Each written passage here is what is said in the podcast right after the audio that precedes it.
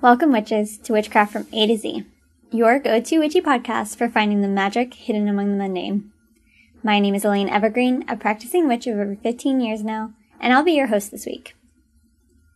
Today's episode is all about the well loved and versatile flower.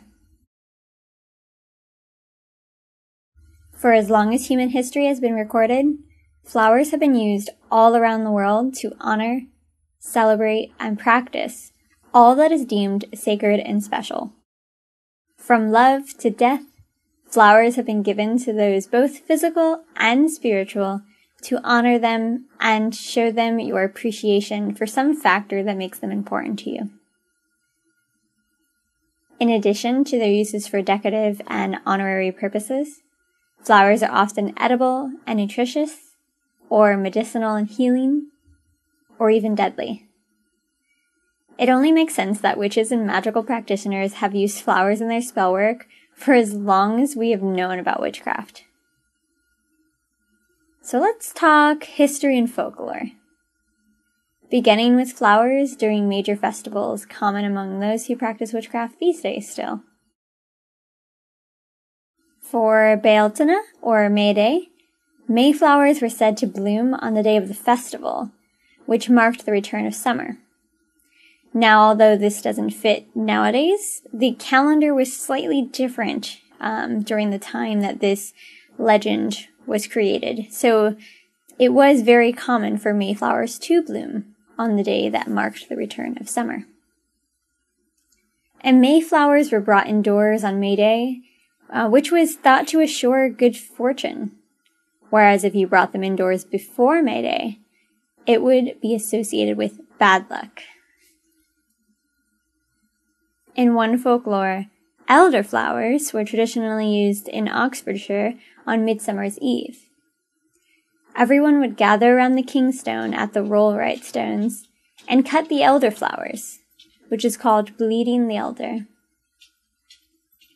If you hear some tip tapping, that's my, my dog promptly leaving the room because he realized how boring this was.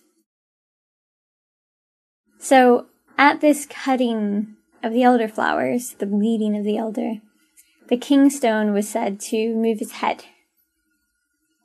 This comes from the legend of a Danish king who was going to fight for the English crown and had asked the elder tree witch what his fate would be. Hi, Mochi.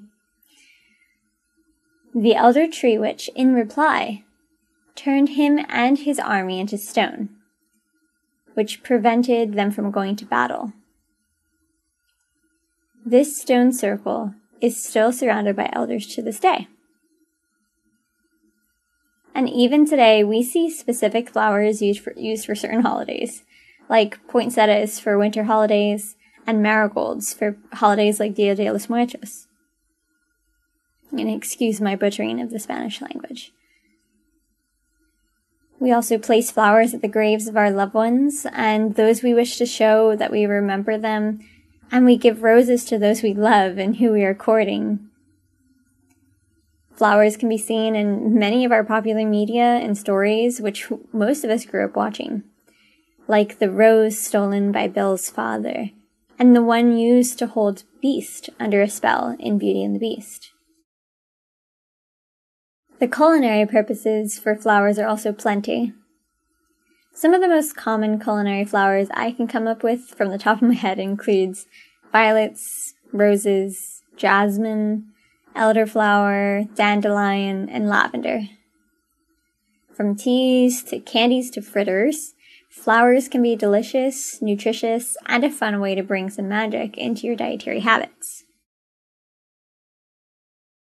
Medicinally, Many flowers have the ability to regulate hormones, relax the mind and body, reduce inflammation and fever, and to strengthen the immune system. But there are also flowers that have the ability to harm and even to kill. Now, because I'm not a doctor or a master herbalist for that matter, and because there are many herbs and flowers that can interact with certain medications, such as hormonal birth control, I'm not going to recommend or tell you what flowers to consume and what not to, as certain ones have been known to reduce the effectiveness of certain medications. I will only tell you that I personally love lavender and rose teas to relax, and I put linden flower in teas when I am ill to speed my own recovery. One thing I recommend for anyone who is interested in herbalism and using nature in their practice is to get to know your local herbs and flowers. In doing that, you're not only developing a more environmentally friendly practice, but you are honoring the land at which you practice on, and in return, you'll learn much more than if you used ingredients and items only found across the nation, or the world for that matter. I mean, remember, every attribute, you know, could represent some other magical purpose, from color to the type of soil it grows in, to the conditions of the weather that it has to have in order to successfully grow. So going local is the best way to have the most accurate, the most environmentally friendly, and the most effective practice. So in my area, the flowers that do best are hibiscus, any citrus blossoms, jasmine, rose, dandelion, magnolia, and many varieties of flowers from plants that are considered weeds. I prefer to forage or grow my own flowers as it's a great way to ground yourself and connect yourself with the land, and it helps connect me with my own spirituality. I love using hibiscus flowers, which grow in abundance and variety around me, in teas and iced drinks to ignite passions and relationships, or in a project I'm working on, which is the most common use. Hibiscus also works great at adding red tones to your hair. Lavender flowers are everywhere in my bedroom and my primary bathroom. I keep them in tiny bags around and under my bed to improve sleep, and I keep bags of lavender in my drawers to keep my clothes smelling fresh, but also reducing stress when I wear them. I often use rose petals and buds to make a tea which I give as an offering to Freya, who is my main deity. Beyond using flowers as offerings for your deities and making tea and herb bags, flowers can be used to dress candles, smoke cleanse, to create witch bottles and other spells. The spell of this week, involving flowers, is one to honor the moon and all her glory. For this spell, all you need is a white candle and local flowers which are in full bloom.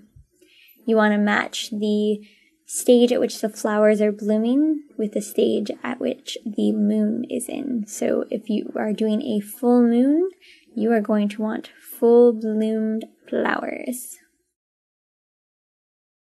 So arrange your flowers into a circle to represent the full moon and place your white candle in the center and light it. Sitting comfortably in front of the moon altar you've just created, close your eyes and bask in the energy coming from it and from the moon herself. Thank her for the power she has shared with you, the light she shines to help you see at night, the cool air she brings, or the calm sleep she gifts you. Then focus on what you desire to gain or accomplish during the next moon cycle and your plan to get there. I mean, you want to get it completed, preferably before the next new moon or the next full moon. Once you have a solid goal in mind and feel renewed, blow out your candle, or let it burn down if it's a small, votive, or tea light candle. And that's it. I hope you learned a few things to add into your magical practice using commonly found flowers and plants around your home. Remember to connect with nature and ground yourself whenever you get a chance, and to always choose local if possible. I'd love to hear from you all. So if you ever have any questions about certain attributes of an item, you want some witchy advice, or you just want to share something about your magical practice, please submit a message to me on my anchor page at anchor.fm slash witchcraft A to Z. I've shared the link in the description of this podcast, as well as any resources that I may have used during the research for this episode. Don't forget to download and subscribe where you listen to podcasts and share with anyone you know who needs just a little more magic in their life. Until next time, witches.